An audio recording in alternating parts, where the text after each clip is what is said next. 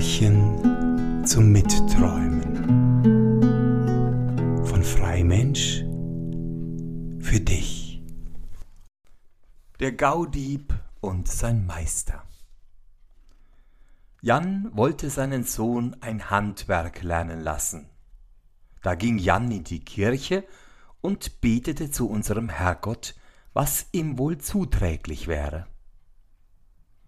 Da steht der Küster hinter dem Altar und sagt, das Gaudieben, das Gaudieben. Da geht Jan wieder zu seinem Sohn, er müsste das Gaudieben lernen, das hätte ihm unser Herrgott gesagt.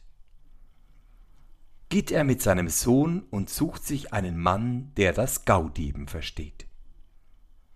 Da gehen sie nun eine ganze Zeit und kommen in einen großen Wald, da steht so ein kleines Häuschen mit so einer alten Frau darin.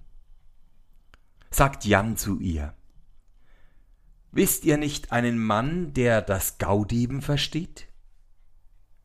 Das könnt ihr hier wohl lernen, sagt die Frau. Mein Sohn ist ein Meister darin.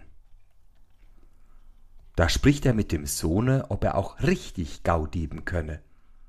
Der Gaudiebenmeister sagt, ich will's euren Sohn schon richtig lehren. Kommt nur übers Jahr wieder. Wenn ihr dann euren Sohn noch kennt, dann will ich gar kein Lehrgeld haben. Und kennt ihr ihn nicht, dann müsst ihr mir zweihundert Taler geben. Der Vater geht wieder nach Hause und der Sohn lernt gut Hexen und Gaudieben.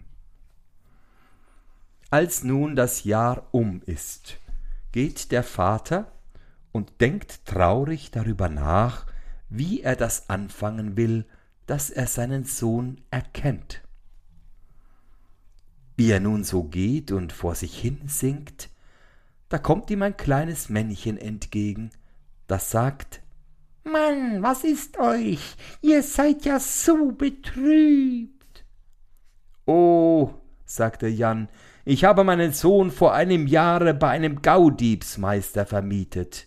Der sagt mir, ich solle übers Jahr wiederkommen, und wenn ich dann meinen Sohn nicht kennte, dann sollte ich ihm zweihundert Taler geben.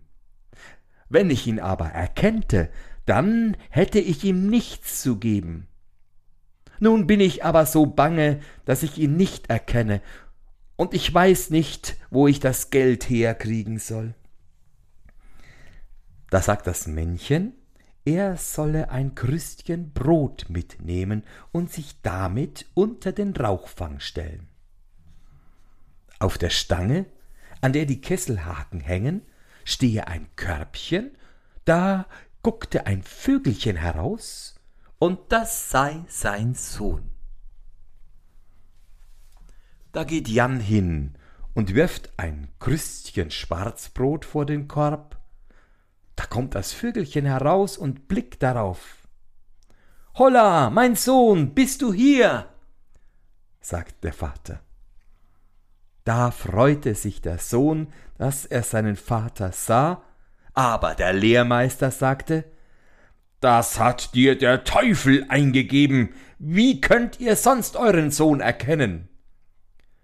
Vater, lass uns gehen, sagte der Junge.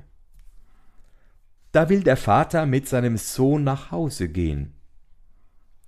Unterwegs kommt da eine Kutsche angefahren. Da sagt der Sohn zu seinem Vater, Ich will mich in einen großen Windhund verzaubern, dann könnt ihr viel Geld mit mir verdienen.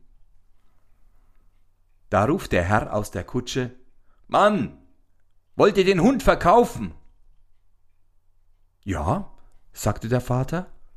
Wie viel Geld wollt ihr denn dafür haben? Dreißig Taler. Ja, Mann, das ist aber viel. Ha, aber meinetwegen, da er ein so gewaltig schöner Rüde ist, so will ich ihn behalten. Der Herr nimmt ihn sich in seine Kutsche. Aber kaum ist er ein Stückchen gefahren, da springt der Hund durchs Glas aus dem Wagen, und da war er kein Windhund mehr und war wieder bei seinem Vater. Da gehen sie nun zusammen nach Haus. Am anderen Tag ist im nächsten Dorfe Markt. Da sagt der Junge zu seinem Vater, ich will mich nun in ein schönes Pferd verwandeln.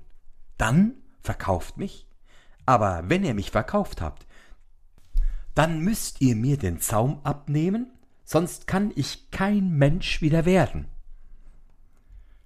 Da zieht der Vater nun mit dem Pferd zum Markt. Da kommt der Gaudiebmeister und kauft das Pferd für hundert Taler und nimmt ihm den Zaum nicht ab. Da nimmt nun der Mann das Pferd mit nach Hause und stellt es in den Stall. Als die Magd über die Diele geht, da sagt das Pferd, Nimm mir den Zaum ab. Da bleibt die Magd stehen und lauscht. Ja, kannst du reden? Geht hin und nimmt den Zaum ab. Da wird das Pferd ein Sperling und fliegt über die Türe. Aber der Hexenmeister wird auch ein Sperling und fliegt ihm nach. Da kommen sie aneinander und beißen sich. Aber der Meister verspielt und macht sich ins Wasser und ist ein Fisch. Da wird der Junge auch ein Fisch, und sie beißen sich wieder, dass der Meister verspielen muss. Da verwandelt sich der Meister in ein Huhn, und der Junge wird ein Fuchs und beißt den Meister den Kopf ab. Da ist er gestorben und liegt tot bis auf den heutigen Tag.